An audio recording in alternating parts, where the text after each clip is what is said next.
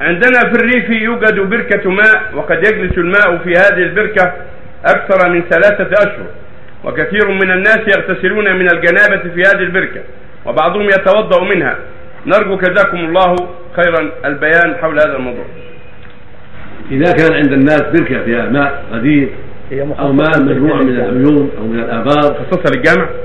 إذا كان إذا كانت البركة واسعة وفيها ماء كثير فإنه لا يضر. ما قد يقع فيها من نجاسة إذا كان لم تغيرها إذا كان الماء باقي صافيا لم يتغير طعمه ولا لونه ولا ريحه. فإنها تبقى طاهرة نافعة لكن ليس لهم أن يغتسلوا فيها من الجنابة. ما يجوز. النبي صلى الله عليه وسلم نهى أن يغتسل الماء الدائم وهو جنب. ونهى عن البول فيه. فلا يجوز له الاغتسال فيها وعلى الجنابة. لا يجوز. كذلك ما يجوز البول فيها ولا الاستنجاء فيها. بل إذا أراد يستنجي يأخذ ماء من خارج. يستنجي من خارج. والوضوء كذلك يتوضا من خارج حتى لا يقدرها على الناس.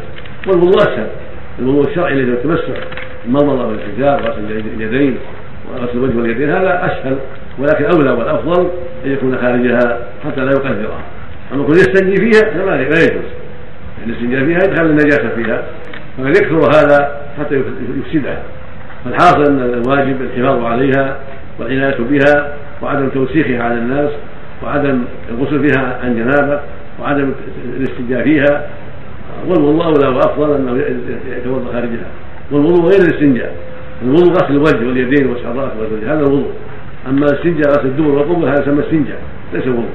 هذا الاستنجاء يكون خارجها يدخل في إناء أو يغرف من خارج حتى يكون استنجاء أو خارج يصب خارجا ولا يأتي اليها من الشيء حتى لا يقدرها ولا ينجسها والله المستعان.